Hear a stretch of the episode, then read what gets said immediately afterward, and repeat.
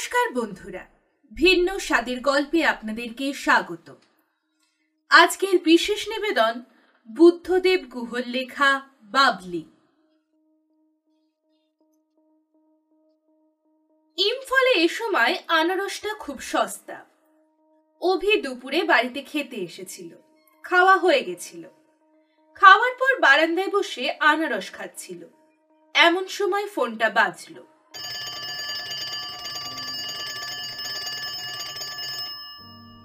কুলো সিং ওর Manipuri বেয়ারা cum cook cum local guardian ফোনটা ধরেই উত্তেজিত গলায় বলল বড়া মেম সবকা ফোন।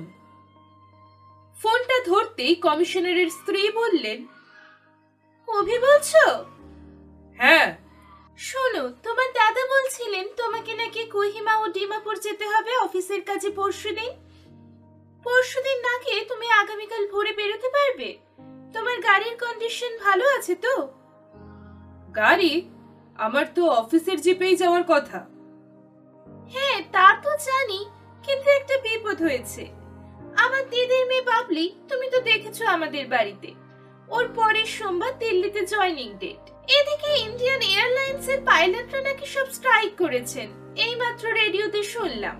তাই তোমার দাদার সঙ্গে কথা বলেই তোমাকে ফোন করছি। তুমি কি কাল বেরিয়ে ওকে পরশু কি তার পরের দিন ডিমাপুর পৌঁছে দিতে পারবে? অভি বলল, ডিমাপুর থেকে ট্রেনে কলকাতা যেতে তো অনেক দিন লাগবে বৌদি। না না, ওই পথে চা বাগানে নেমে যাবে। ওখানে আমার দাদা ম্যানেজার, কোম্পানির প্লেনে ওকে কলকাতা পৌঁছে দেবেন উনি। সেখান থেকে প্লেনে দিল্লি চলে যাবে ও। পারবে? অভি ফোন ধরে কিছুক্ষণ চুপ করে রইল। এ প্রশ্নের কোনো মানে হয় না। ও তাকে দাদাই বলুক আর যাই বলুক, যিনি অফিসের বড় সাহেব, যিনি ওর কনফিডেন্সিয়াল রিপোর্ট লেখেন, তার স্ত্রী যতই মিষ্টি করে জিজ্ঞেস করুন না কেন, এ প্রশ্নের একমাত্র উত্তর হচ্ছে হ্যাঁ। সে ব্যক্তিগত অসুবিধে থাক আর নাই থাক। অবশ্য ওর এখানে একার সংসারে অসুবিধা কিছুই নেই। অতএব গলায় উৎসাহ এনেও বলল হ্যাঁ হ্যাঁ পারব না কেন? বেশি উৎসাহ যাতে প্রকাশ না পায় সে বিষয়ে সাবধান হলো। কারণ তা না হলে উনি ভাবতে পারেন ওর বঞ্চিত ত্রাতা হতে ও অত্যন্ত উৎসুক পারবে? হ্যাঁ। তাহলে ফোনটা একটু ধরো তোমার দাদা কথা বলবেন। ঘোষ সাহেব ভারী গলায় বললেন চৌধুরী তাহলে তুমি লাঞ্চের পর অফিসে এসে কাজকর্ম যা আছে গুছিয়ে নাও। আর ট্যুর প্রোগ্রামটা আজই আমায় পাঠিয়ে দাও অ্যাপ্রুভ করে দেব। আর ইতিমধ্যে তোমার বৌদিকে বলেছি, উনি চা বাগানে ট্রাঙ্ক কল করে বুক করে দেবেন। বাবলি অ্যাডমিনিস্ট্রেটিভ সার্ভিসে জয়েন করছে, শুনেছো তো? ও বেচারির জয়নিং দিল্লিতে, না গেলেই নয়। না না, আমার কোনো অসুবিধে নেই, তাছাড়া যেতে তো হবেই। আমি গাড়িটাকে চেক আপের জন্য গ্যারেজে দিয়েই অফিসে আসছি। আচ্ছা এই বলে ঘোষ সাহেব ফোন রেখে দিলেন। অন্ধকার থাকতে কুলো সিং চা এনে অভির ঘুম ভাঙালো। রাতে বেশ বৃষ্টি হয়েছিল। এই সময়টা প্রতি রাত্রি বৃষ্টি হয় ইমফলে। চাদর জড়িয়ে শুতে হয় রাতে। বেশ একটা হিমেল আমেজ চান টান করে তৈরি হয়ে নিল। ফাইল পত্র কুলো সিং সব গাড়িতে তুলে দিল। কাল বিকেলেই তেল টেল ভরে গাড়ি ঠিকঠাক করে রেখেছিল। টায়ারগুলোর অবস্থা ভালো নয়। পথে পটান করে ফেটে না যায়। দশ বছরের পুরনো সেকেন্ড হ্যান্ড গাড়ি সস্তায় পেয়ে কিনেছিল। একজন অল্প বয়সী ব্যাচেলরের পক্ষে এ গাড়ি যথেষ্ট ভালো। অন্তত খারাপ মনে হয়নি কখনো। কিন্তু গাড়ি যখন কেনে, তখন একবারও ভাবেনি যে একজন যুবতী মেয়েকে নিয়ে নাগা হিলসের মধ্যে দিয়ে এতখানি পথ এ গাড়িতে যেতে হবে। ভেবেই বেশ নার্ভাস লাগতে লাগল ওর। বড় সাহেবের গাড়ি নিয়ে যেতে পারত, কিন্তু তার ইঞ্জিন নামানো হয়েছে কালই সকালে। জিপে করে ঝড়ে জলে এতখানি রাস্তা এই পাহাড়ে মেয়েদের পক্ষে যাওয়া সত্যি অসুবিধে।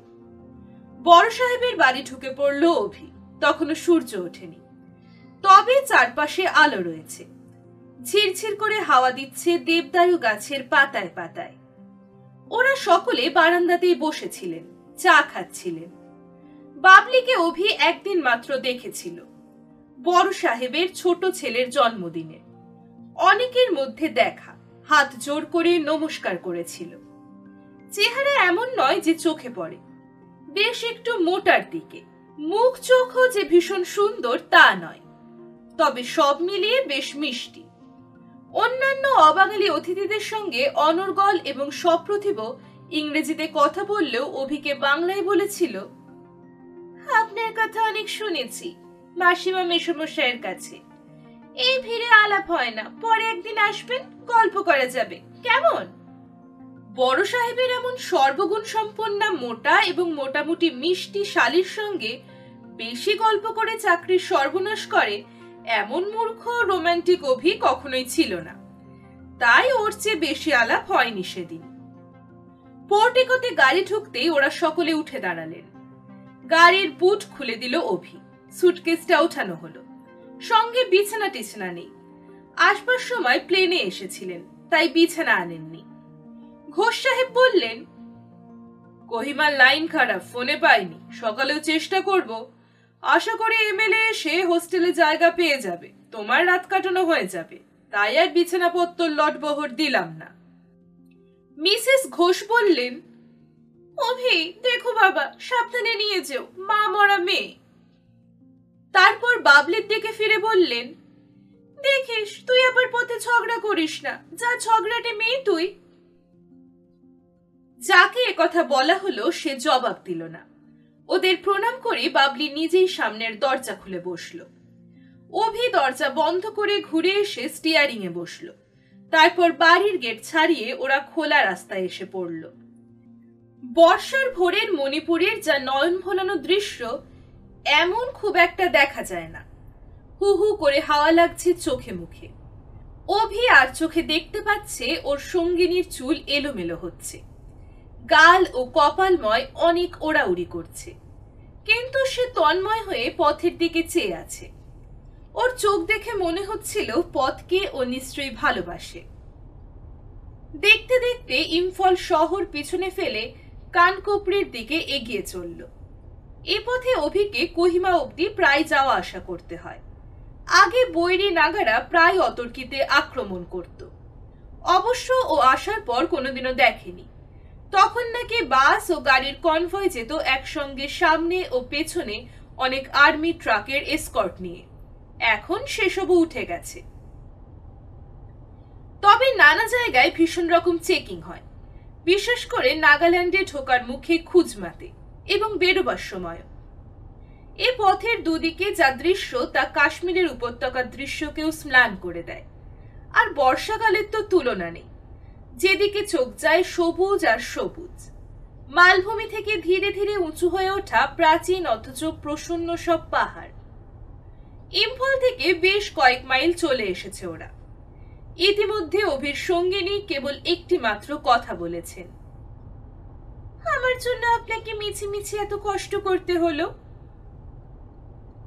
জবাবে অভি বলেছিল, কষ্ট যে হলোই এখনও সে সম্বন্ধে নিশ্চিত হয়নি। কষ্ট হলে নিশ্চয়ই জানতে পারবেন। উত্তর শুনে অবাক মুখ করে অভির দিকে চেয়ে মুখ নামিয়ে সঙ্গিনী চুপচাপ হয়ে গেছিলেন। তারপর আর কোনো কথা হয়নি। পাহাড়ি পথে একটা বাঘ ঘুরতেই ওপাশ থেকে একটা জিপ এমন ভাবে এলো যে একটু হলে অ্যাক্সিডেন্ট হয়ে যেত। অভি কোনো ক্রমে সামলে নিয়ে জানলা দিয়ে মুখ বার করে অপশ্রিয়মান জিপের ড্রাইভারের উদ্দেশ্যে বলল, শালা!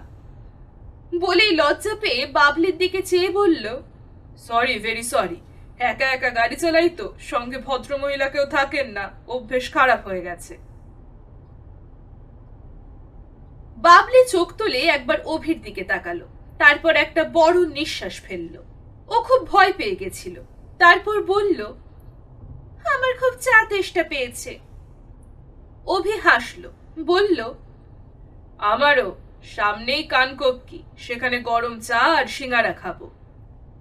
বাবলির মুখে এবার কথা ফুটল। বলল, এখনও আমরা মণিপুরে আছি না নাগাল্যান্ডে পৌঁছে গেছি? নাগাল্যান্ড এখন কোথায়? পৌঁছাতে দেরি আছে। কোহিমা পৌঁছাতে পৌঁছাতে তো বিকেল হয়ে যাবে। পথে কি কি জায়গা পড়বে? এই রে আমি কি আর মুখস্থ করে রেখেছি? দাঁড়ান মনে করে দেখি। মোটামুটি মনে আছে। এই ধরুন কানকপকির পর কারং তারপর মারাম। মারামের পর তাদুবি। তাদুবির পর মাও। মাউতে এসে আমরা নাগাল্যান্ডে ঢুকবো। মাওয়ের পর খুজমা। খুজমার পর জাকমা। জাকমাতে এই অঞ্চলের আর্মি হেডকোয়ার্টার্স। জাকমার পরে কোহিমা।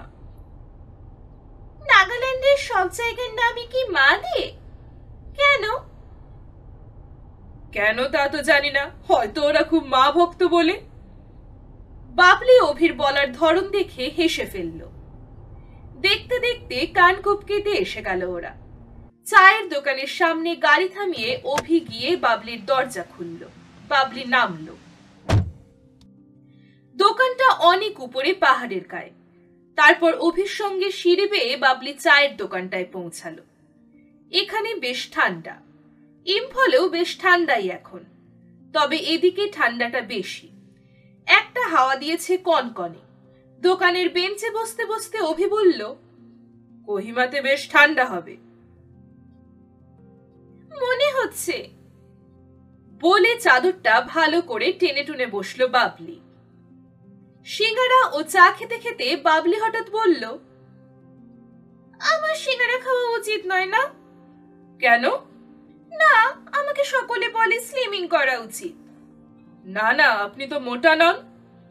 বাবলি চায়ের প্লেটটা নামালো, নামিয়ে বলল, নই না, আমার জাস্ট স্বাস্থ্য ভালো, তাই না?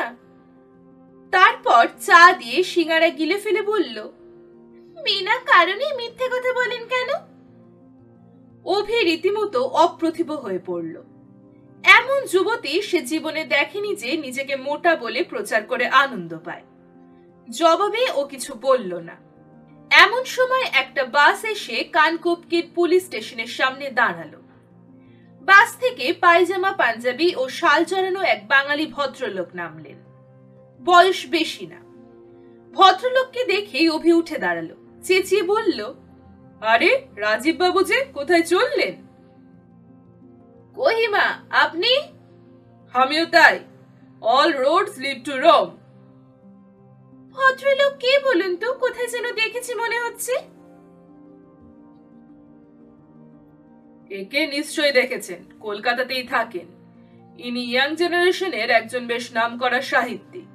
এর নাম রাজীব লোচন। ওর বিখ্যাত উপন্যাস আশ্চর্য পতন পড়েন কি? বাবলি উত্তরে কিছু বলল না। কিছুক্ষণ পর নিচের দিকে চেয়ে খুব আতঙ্কিত গলায় বলল, ও মা, ওই দেখুন, আপনার রাজীব লোচন, ফুল্ল লোচনই এদিকে আসছেন। আপনি নিশ্চয়ই ওকে বলবেন, চলুন না একসঙ্গে গাড়িতেই যাই। বাসে কেন কষ্ট করে যাবেন, তাই না? অভি হাসল, হয়তো বলব, আমি নিজে না বললেও উনিই হয়তো বলবেন, ওই জন্যই বোধহয় উঠে আসছেন। বাবলি ফিসফিস করে আদেশের সুরে বলল, না করে দেবেন। কেন? একজন তরুণ সাহিত্যিকের সঙ্গে এতখানি পথ যাবেন আপনার ভালো লাগবে না? না, আমি সাহিত্যিকদের মোটেই পছন্দ করি না। কেন? পরে বলব। ইতিমধ্যে রাজীব লোচন সিঁড়ি ওদের কাছে এসে পৌঁছালেন। তারপর সোজা অভির কাছে এসে বললেন এখানে কাঁচা লঙ্কা পাওয়া যাবে? কাঁচা লঙ্কা? হ্যাঁ নিচের দোকানে মিষ্টি খেয়ে মুখ একেবারে মরে গেছে। দোকানি একটা কালো কালো পুরুষ্টু তেল কুচকুচে কাঁচা লঙ্কা এনে দিল।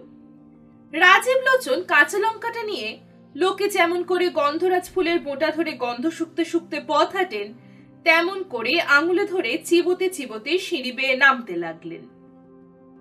সিঁড়িতে আধা আধি নামতে না নামতে হঠাৎ একটা আলোড়নের শব্দ শোনা গেল।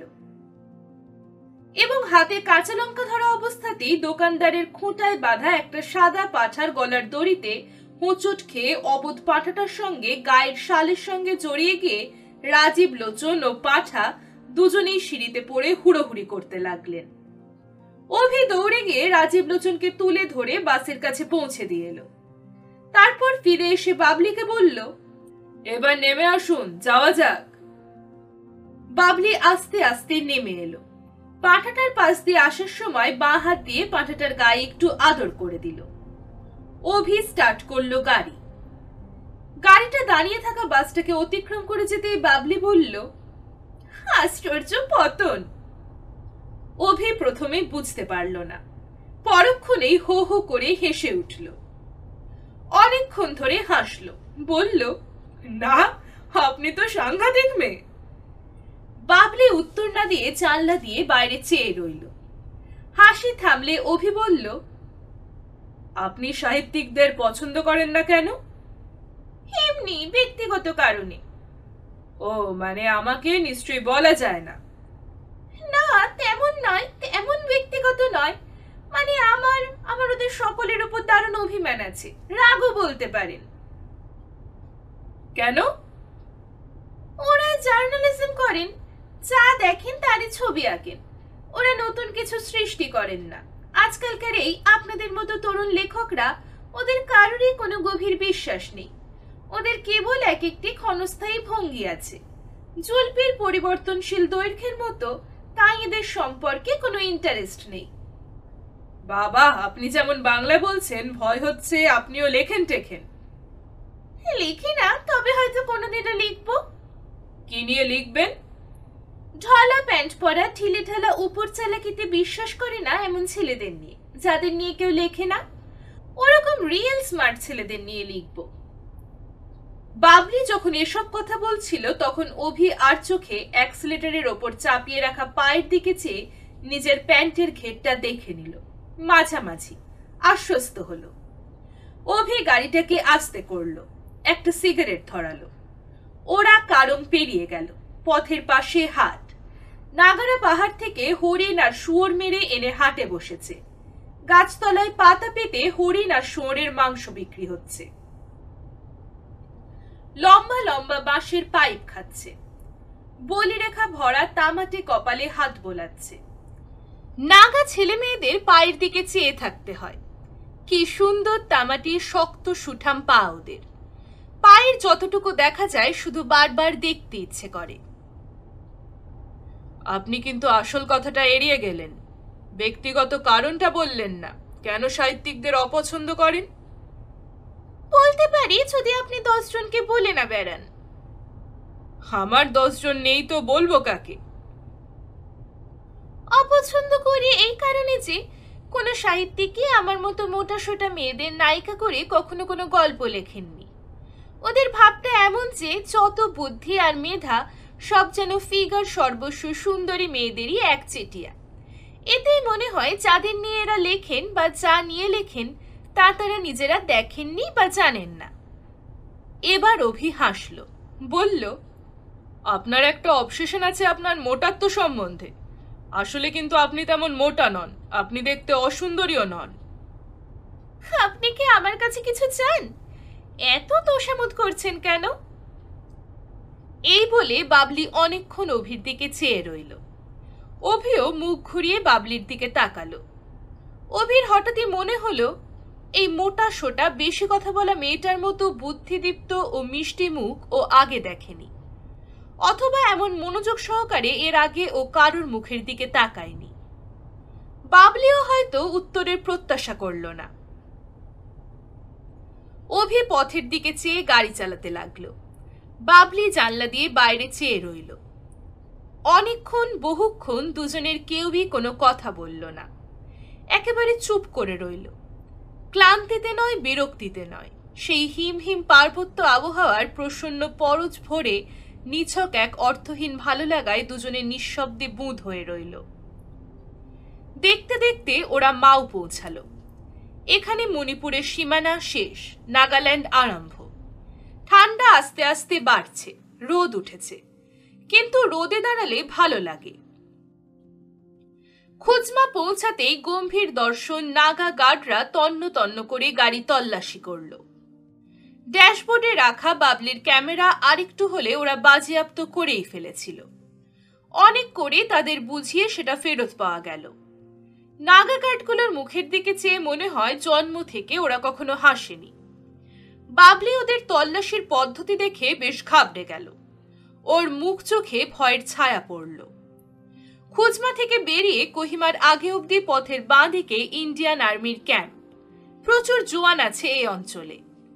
পথে একজন অফিসারের জিপ গেলে আগে পিছনে দুটি করে আর্মি ট্রাকের এসকট কখন যে কোথা থেকে কে করাক্টিং করে দেবে কে জানে? ওরা কেউই আশা করেনি যে অত সকাল সকাল ওরা কোহিমা পৌঁছে যাবে। কোহিমার কাছাকাছি আসতেই বাবলি উয়া করে নানা রকম অভিব্যক্তি প্রকাশ করতে লাগল। এখনও দ্বিতীয় মহাযুদ্ধের চিহ্ন স্বরূপ জাপানি ট্যাঙ্ক পড়ে আছে পথের পাশে মুখ চিহ্ন গায়ে নিয়ে। অভি বলল, চলুন, এমএলএস হোস্টেলে মুখ হাত ধুয়ে নিয়ে আমরা সিমেট্রিতে আসব। কোহিমার কবরখানা দেখবার মতো। কত অল্প বয়সী ছেলে যে ওখানে শুয়ে আছে তা বলার নয়। আর প্রত্যেকের কবরের উপরে পাথরে কি যে সব লাইন লেখা তা না দেখলে বিশ্বাস হবে না। পড়তে পড়তে চোখ ভিজে ওঠে। বাবলি বলল, আপনি লোকটা পেসিমিস্ট। কবরখানা কোনো সুস্থ লোকে দেখে নাকি? যতই সুন্দর হোক না কেন তা। শেষের দিনে তো কবরখানা সকলকেই দেখতে হবে। আমি ওর মধ্যে নেই। তার চেয়ে হাত মুখ ধুয়ে চলুন, কোথাও টিপিক্যাল নাগা খানা খাই। আমার খিদে পেয়ে গেছে। আমার ভীষণ তাড়াতাড়ি খিদে পায়। সেই কখন চারটে সিঙ্গারা খেয়েছি? আপনার পাল্লায় পড়ে দেখছি আমার সযত্নে লালিত মোটা সোটা শরীরটা খারাপ হয়ে যাবে। নাগাল্যান্ড অ্যাসেম্বলির উল্টো দিকে এমএলএস হোস্টেলে গাড়ি রেখে ওরা হাত মুখ ধুয়ে নিল। অভি বাইরে এসে রোদে দাঁড়িয়ে আরাম করে একটা সিগারেট ধরালো। ততক্ষণে বাবলি শাড়ি পাল্টে নিল। বাবলি যখন নতুন শাড়িতে বাইরে বেরোলো, তখন রোদের মধ্যে হঠাৎ ওকে নতুন কোনো মেয়ে বলে মনে হলো অভির।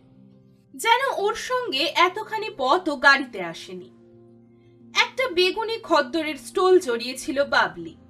মাঝে কাঁচের চুমকি বসানো। বাইরে এসে বাগানের একটি বেগুনি ফুল ছিঁড়ে নিয়ে খোপায় গুঁজল আর সঙ্গে সঙ্গে হা হা করে মালি দৌড়ে এলো। বলল, ক্যা কেয়া? বাবলি সন্ডা গন্ডা নাগা মালির দিকে ঘুরে দাঁড়িয়ে শর্মিলা ঠাকুরের মতো হাসল। হাসলে বাবলির গালে টোল পড়ে। তারপর বলল আরে, হায় হায় ক্যা কিয়া? তারপর বাবলি ওর খোপায় হাত ছুঁয়ে মালিকে দেখিয়ে বাংলায় বলল, তোমার ফুলের এর চেয়ে বেশি ইজ্জত তার কি হতে পারতো? দেখো না কেমন মানিয়েছে। মালি মেমসাবের কাণ্ড দেখে হতবাক। এমন মেয়ে ছেলে সে এর আগে দেখেনি বলেই তার কপাল কুচকানো দেখে মনে হলো। অভিও দেখেনি। বাবলি অভির কাছে এসে বলল, চলুন এবার, খেটে পেট চুই চুই করছে। আপনি একটা পাগলি, রিয়েল পাগলি। বাবলি ওর দিকে একবার তাকালো। আঙুল দিয়ে ফুলটা ঠিক আছে কিনা দেখে নিল। তারপর অভির পাশে হেঁটে চলল। বাবলি বলল কোনো ভালো জায়গায় যেতে চাই না বুঝেছেন স্যার? আমি একেবারে আসল নাগা খাবার খেতে চাই। বাজারের মধ্যে যাবেন? ওসব জায়গায় সাধারণত ভদ্রলোকের মেয়েরা যেতে ভয় পান যাওয়া উচিত নয়। আমি ভদ্রলোকের মেয়ে আপনাকে কে বলল? তাছাড়া আমি যথেষ্ট বড় হয়েছি। কি করা উচিত না উচিত আমি বুঝি। মেসমশাইয়ের এখতিয়ার ছেড়ে এসে আরেক পেশে মশাইয়ের খপ্পরে পড়লাম দেখছি। যে জায়গাটায় ওরা পৌঁছালো সেটা সত্যিই নোংরা। দোকানটাও নোংরা। অদ্ভুত পোশাকে অদ্ভুত দর্শন সব নাগারা বড় বড় দা নিয়ে ঘোরাফেরা করছে। অভি বলল, ব্যাং খাবেন না সাপ খাবেন? কথাটা অভি ভয় পাওয়ার জন্যই বলল। বাবলি উত্তরে খুব উৎসাহের সঙ্গে বলল, ব্যাং আগে খেয়েছি, সাপ খাব কেমন? অভি একেবারেই নিভে গেল। অভির কপাল ভালো, সাপ অথবা ব্যাং কিছুই পাওয়া গেল না।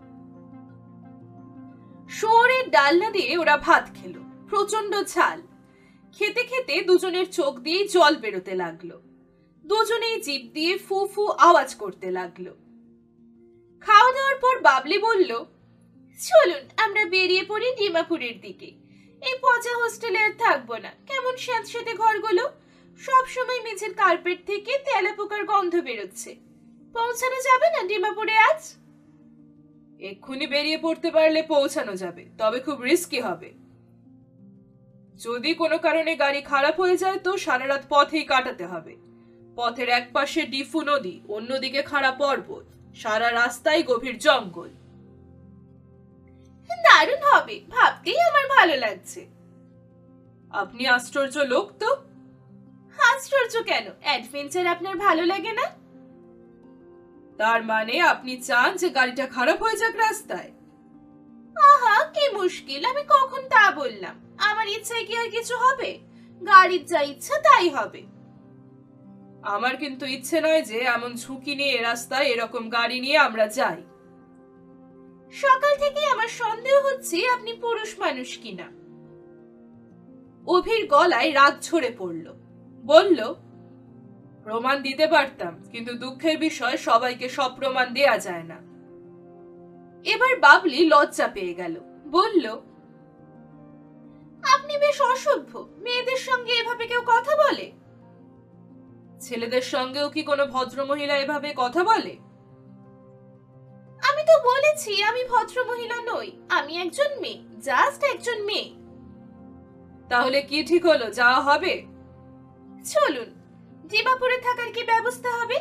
দুটো ঘর পাওয়া যাবে তো? না আপনার সঙ্গে এক ঘরে থাকতে হবে। অভি ওর প্রশ্নের দ্বিতীয়াংশকে উপেক্ষা করে বলল, ওখানে সুন্দর বাংলো আছে ফরেস্ট ডিপার্টমেন্টের। একজন বাবুর্চি আছে। লম্বা, সাদা দাড়িওয়ালা, বদরপুরি মুসলমান। দারুণ রাধে। নাম রাসিদ আলী। ঘরগুলোও ভালো। আশা করি অসুবিধা হবে না। একটা ঘর পাওয়া গেলে আপনি ঘরে শোবেন, আমি বারান্দায় শোবো। ওখানে তো আর এই পাহাড়ের মতো ঠান্ডা নয়। চলুন তাহলে তাড়াতাড়ি, আর দেরি করে ঠিক হবে না। আমার ভাবতেই ভালো লাগছে, রাতে রাশিদ আলীর হাতে রান্না খাব। এখানে সাপই খাওয়াতে পারলেন না আপনি কইমাতে এলাম সাপ খেলাম না। আপনি কোনো কর্মের নয়। ওরা যখন কোহিমা থেকে ডিমাপুরের দিকে বেরোলো, তখন প্রায় দুটো বাজে। কোহিমা থেকে গড়ানো রাস্তায় নেমে গেছে এঁকে বেঁকে। মাইল কয়েক আসার পরে রাস্তাটা ডিফু নদীর পাশে পাশে চলতে লাগল। এসব অঞ্চলে প্রচুর বৃষ্টিপাত হওয়ায় জঙ্গল এমন ঘন হয় যে তা না দেখলে ঠিক বোঝা যায় না। নদীটা পাহাড়ের উপর দিয়েই বয়ে চলেছে বলে চওড়া নয় মোটেই। সরু, গভীর এবং প্রচণ্ড বেগে ধাবমানা। দুপাশে নিঃছেদ্য জঙ্গল ঝুঁকে রয়েছে। যখন ওরা কোহিমা ছাড়ে তখন বেশ রোদ ছিল। একটা পাহাড় নামতেই সূর্যটা পাহাড়ের আড়ালে চলে গেল। এখন শুধু গাড়ির ইঞ্জিনের লো গিয়ারের শব্দ এবং নদীর একটানা ঝরঝর। বাবলি নীরবতা ভঙ্গ করে বলল, কি মশাই, কথা বলছেন না কেন? ভাবছি, সবসময় কি কথা বলতে ভালো লাগে? কি ভাবছেন? ভাবনা এখনও দানা বাঁধেনি মানে বলার মতো ভাবনা নয়। বাবা, হাসালেন। আপনার মতো তানাদের ভাবনার কথা তো কখনো শুনিনি? আসলে আমি খুব টেন্স হয়ে আছি যতক্ষণ না ডিমাপুরে পৌঁছাই। পথে কোনো রকমের গাড়ি খারাপ হলে যে কি হবে এই ভাবনাটা ভীষণ নার্ভাস করে রেখেছে আমাকে। আপনি একটু একটুতেই নার্ভাস মশলা খাবেন? না। না খেলেন আমি একাই খাচ্ছি। বলে বাবলি ওর হ্যান্ডব্যাগ খুলে মশলা বের করে এক মুঠো মশলা খেলো। এমন সময় হঠাৎ অভির গাড়ি একটা বাঁকের মুখে অদ্ভুত কোঁকো একটা আওয়াজ করে উঠল। মোটা লোককে ঘুমের মধ্যে বোবাই ধরলে তারা যেমন আওয়াজ করেন, তেমন আওয়াজ। বাবলি খিলখিল করে হেসে উঠল। বলল, ওকে ওকে, কিসের আওয়াজ? বলতে বলতেই গাড়িটা বন্ধ হয়ে গেল। অভির মুখ একেবারে ফ্যাকাশে হয়ে গেল। বলল, দেখলেন তো, বললাম আপনাকে, আপনি শুনলেন না, জেদ করলেন। বাবলি উত্তর দিল না। যেন কিছুই হয়নি এমন ভাবে দরজা খুলে বাইরে নেমে দু হাত আকাশের দিকে ছুঁড়ে দিয়ে বলল, দারুণ! সত্যি জায়গাটা দারুণ। আপনার বাহাদুরি আছে। গাড়িটা যদি বা খারাপ করলেন, তাও এমন একটা দারুণ জায়গায়। অভি উত্তর না দিয়ে বনেট খুলে বনেটের নিচে মুখ ঢুকিয়ে এটা ওটা নিয়ে টানাটানি করতে লাগল। বাবলি নদীর পাশে একটা পাথরের উপর বসে নদীর মধ্যে ছোট ছোট পাথর ছুটতে লাগল। তারপর হঠাৎ বলল আচ্ছা এই নদীতে মাছ আছে? অভি উত্তর না দিয়ে বলল, এসি পাম্পের গন্ডগোল হয়েছে, তেল আসছে না বোধহয়। বলে বনেটের মধ্যে থেকে মাথা বের করে বাবলির দিকে তাকালো। একটা ছোট্ট পাথর লোফালুফি করতে করতে বলল বোধহয় তেল আসছে না কিন্তু যোগ নিশ্চয়ই আসছে। মানে?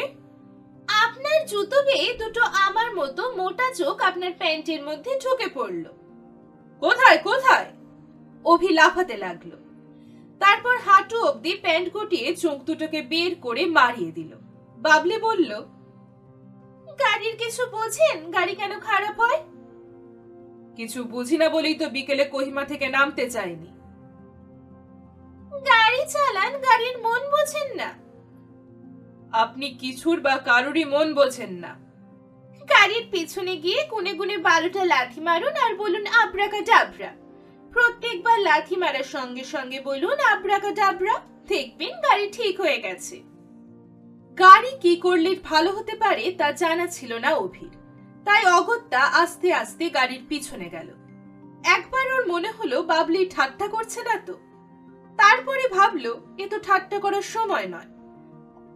অতএব ও লাথি মারলো গাড়ির বাম্পারে মুখে বলল আবরাগা ডাবরা বাবলি বলল, সত্যি আশ্চর্য আপনি।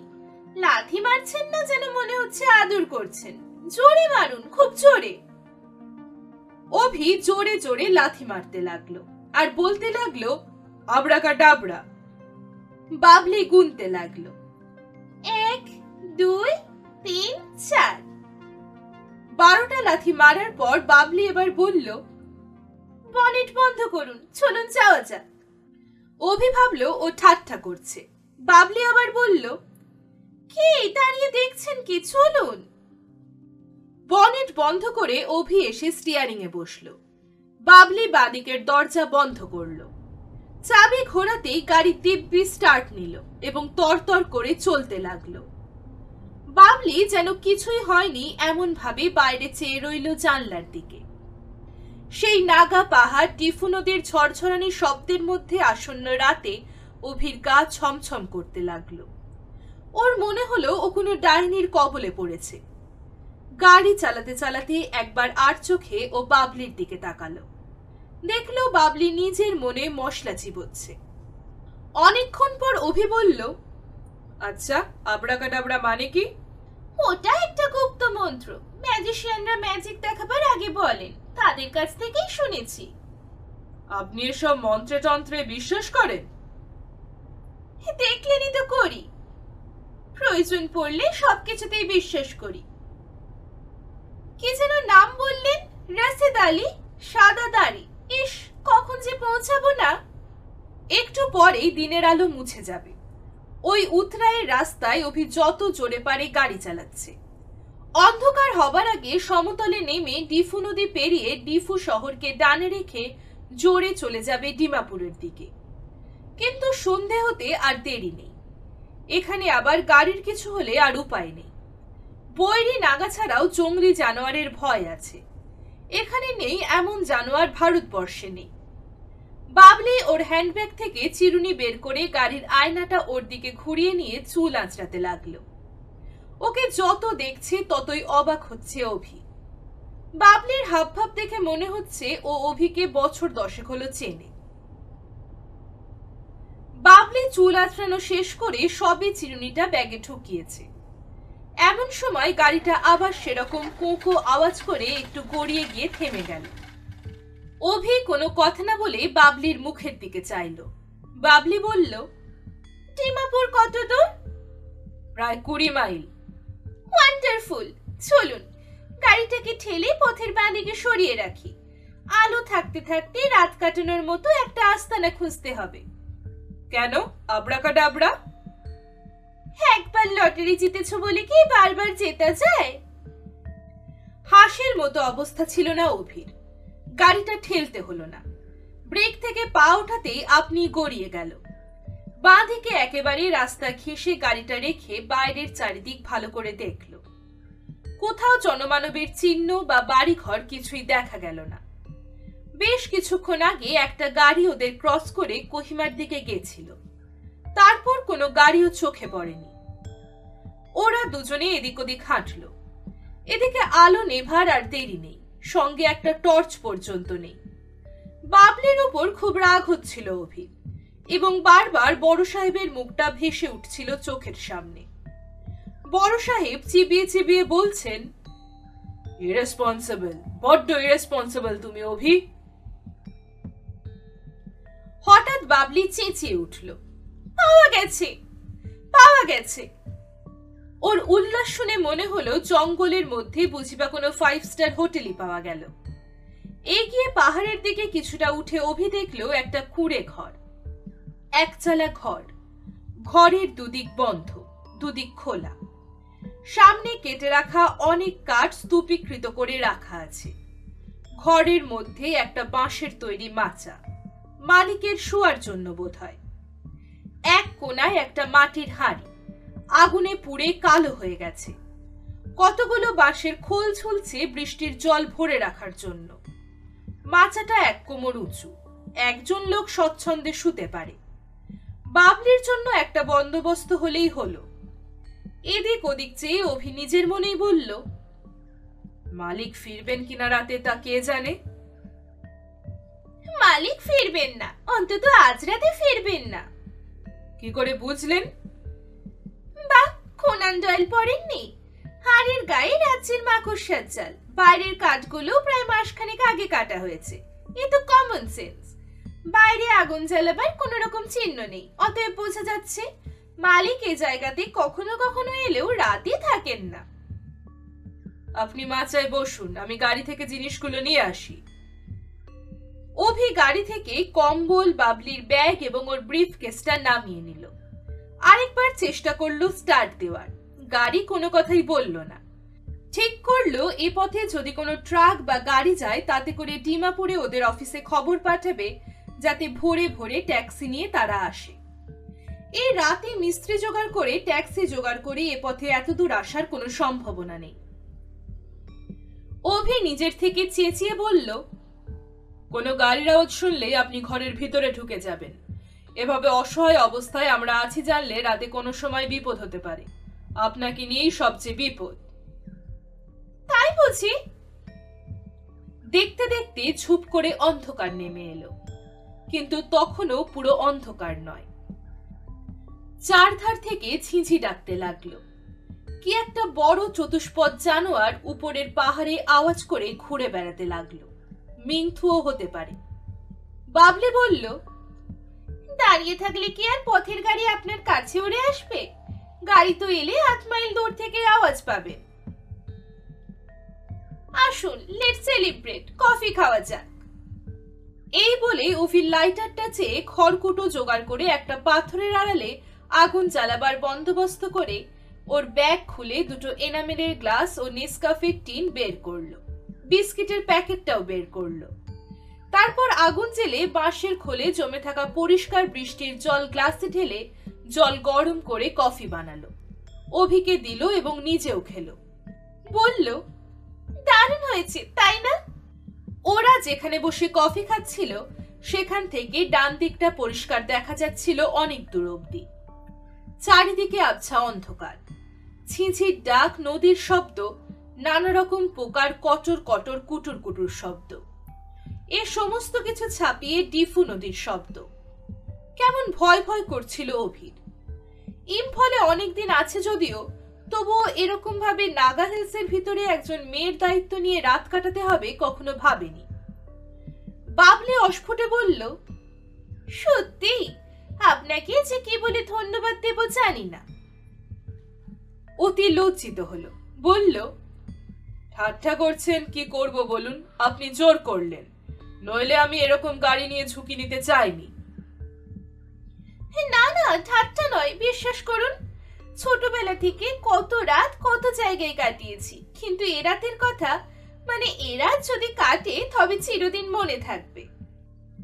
আমার না ছোটবেলা থেকে এরকম জীবন ভারী ভালো লাগে। বিদেশি ছবিতে দেখি ও দেশের মেয়েরা ইচ্ছে করলে যা খুশি তাই করতে পারে। অথচ আমরা এই তো আপনার মুখের দিকে চাওয়াই যাচ্ছে না। মনে হচ্ছে আমি সিনবাদের মতো আপনার পিঠে চড়ে রয়েছি।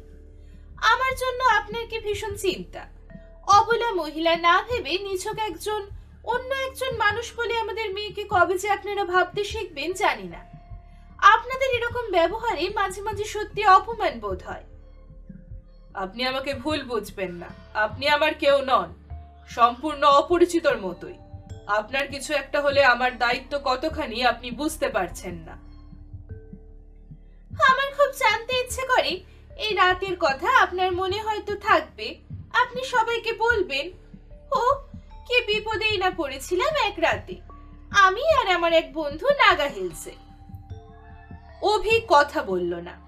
চুপ করে অন্ধকারী বাবলির মুখের দিকে চেয়ে রইল। একটু পরে অভি বলল একটু আগুন করি, আপনার মুখ দেখা যাচ্ছে না অন্ধকারে। আমার মুখ কি দেখার মতো? অভি জবাব দিল না কথার। খড়কুটো এনে কুড়ে ঘরের বাইরে পথের উল্টো দিকে আগুন করল অভি একটা। আগুনের আলোয় ওই পরিবেশে বাঁশের মাচায় বেগুনি আর গোলাপি টেরিকাট শাড়ি পরা বাবলিকে দারুণ দেখাচ্ছিল।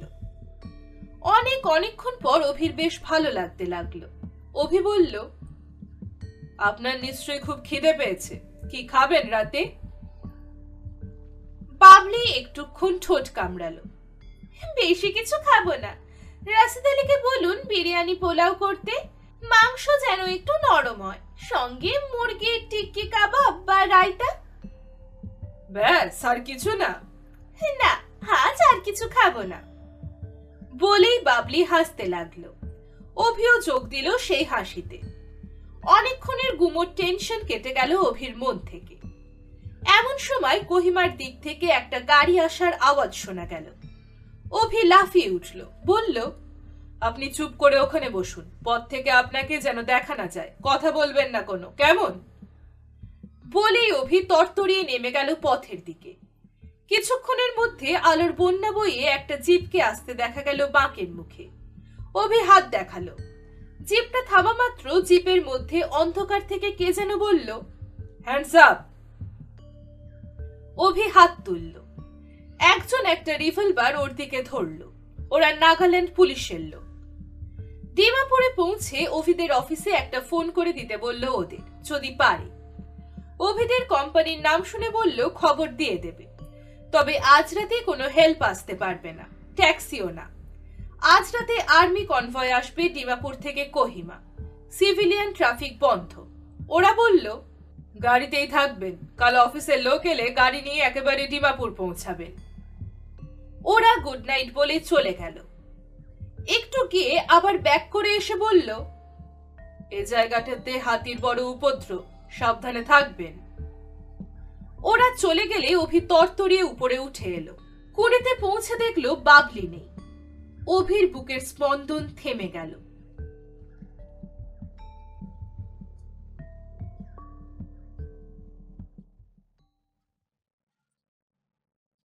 এতক্ষণ শুনছিলেন বুদ্ধদেব গুহর লেখা বাবলির প্রথম পর্ব। গল্পটি আপনাদের কেমন লাগল অবশ্যই আমায় জানাবেন কমেন্ট বক্সে। আমি রোজ ভিন্ন ভিন্ন স্বাদের গল্প নিয়ে আসি আপনাদের জন্য। প্রতিটি গল্পের নোটিফিকেশন পেতে আমার চ্যানেলটিকে সাবস্ক্রাইব করে পাশের বেল আইকনটি প্রেস করুন।